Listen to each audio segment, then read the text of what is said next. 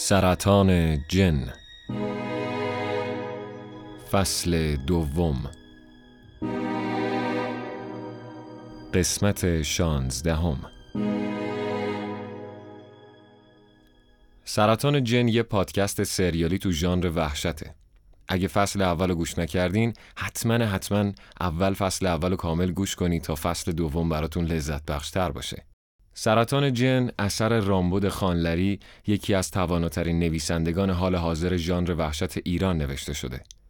پیشنهاد می‌کنم با یه سرچ ساده کتاباشو پیدا کنید و بخونید و لذت ببرید.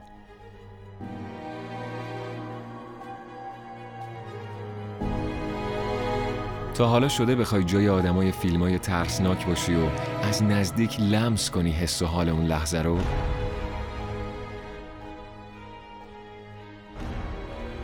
پیشنهاد ما اینه که یه سر به اتاق فرار انیگما بزن توی اتاق فرار شما و دوستاتون در فضای اغلب رازآلود گیر میفتین یک ساعت وقت دارید که راه حل فرار از جایی که توش اسیر شدین رو پیدا کنید و جون خودتون و دوستاتون رو نجات بدین. البته که با اتفاقای ترسناکی که براتون میفته اونقدر هم راحت نیست. لینک سایت و اینستاگرامشون توی توضیحات هست. نه من حال خوشی از دیدن ویلای چپک دارم و نه فرزاد. خونه مامان بزرگ جلیل انقدر ساکت و آرومه که انگار تا اینجای قصه رو من و فرزان از خودمون در آوردیم بعد از ورود به خونه جلیل! فرزان چند مرتبه جلیل رو جلیل! صدا کرد. اما هیچ جوابی نشد. درست همون وقتی که فرزان رفت که به اتاق طبقه های بالا سر بزنه اتفاق افتاد. پارسا اسممو صدا کرد. مامان الهه. یعنی ممکنه؟ دنبال رد صدا از خونه بیرون زدم. درست جلوی خونه پارسا نشسته بود روی پله های ورودی و به من نگاه می کرد بغلش کردم بوسیدمش. پارسا در گوشم میگه مامان الهه همینجا پیش من و سمیه میمونی؟ تازه سنگینی نگاه یه نفر رو پشت سرم حس می‌کنم. برمیگردم و با سمیه چشم تو چشم میشم. با پارسایی که موهاش بلنده. سعی می‌کنم ازش نترسم. بهش میگم سمیه می‌تونم پیش پارسا بمونم؟ سمیه یه نگاه به پارسا می‌کنه. پارسا یه نگاه به من. سمیه میگه اگه مامانم بذاره. بهش میگم خودم رازیش می‌کنم. فرزان از طبقه بالا صدا می‌کنه. الهه الهه. سمیه به بالا نگاه می‌کنه و با خنده به هم میگه برو سراغش. انگار توان مقاومت در مقابل حرف سمیه رو ندارم انگار که به هم دستور داده باشه و من به جز اطاعت چاره ای نداشته باشم. برمیگردم توی خونه.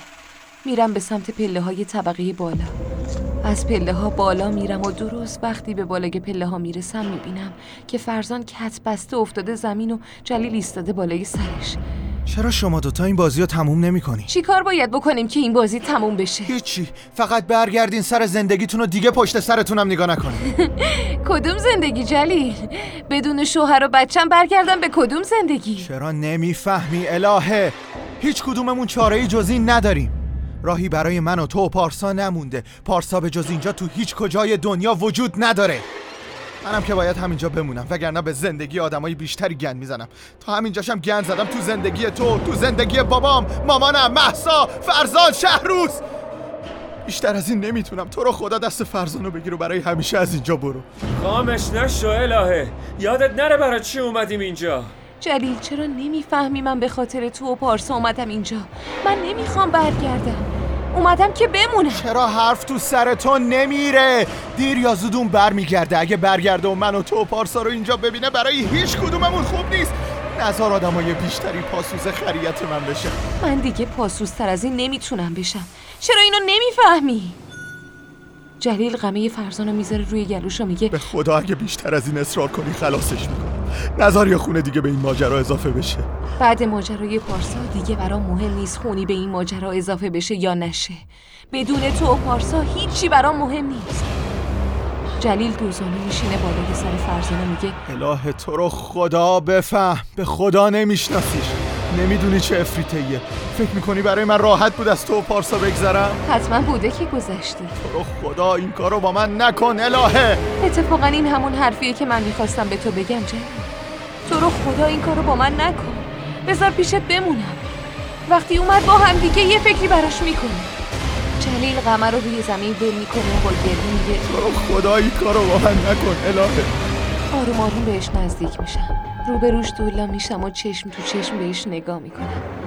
دست می‌برم قمر رو از روی زمین بر میدارم و اونو با همه یه زورم تو گردنش فرو می‌کنم. یه حسی بهم میگه جلیل می‌دونست می‌خوام چیکار کنم اما جلومو نگرفت. به خودم میگم این برای پارسا بود. بعدی رو می‌زنم و میگم این برای محسا.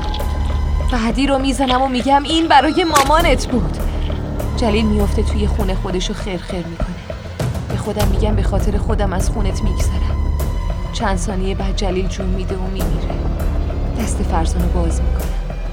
فرزان باورش نمیشه که چی چی کار کردی الهه؟ چی کار کردی؟ مگه قرار نبود همین کارو بکنه ناباورانه نگاه می‌کنه. بیا بریم. من همینجا میمونم تا زن جلیل بیاد و حسابمون رو صاف کنه. دوست ندارم این نکبت کش پیدا بکنه. از طرفی بدون پارسا دلیلی برای برگشتن ندارم. بیا برگردیم. یه کاریش می‌کنیم. فرزان چی رو یه کاری می‌کنیم من دیگه دلیلی برای زندگی ندارم. تو چی رو می‌خوای یه کاری بکنی؟ مطمئنی؟ مطمئن تر از همیشه. چند دقیقه بعد از رفتن فرزان از پله ها میرم پایین. پارسا هست. سمیه نیست. پارسا رو بغل می‌کنم. پارسا مثل یه تیکه گوشت سرد و بی‌احساس سر جاش ایستاده. در گوشم میگه وقتی مامان برگرده حق تو می‌ذاره کف دستت. دیگه هیچی برام مهم نیست. دیگه هیچی برام مهم نیست.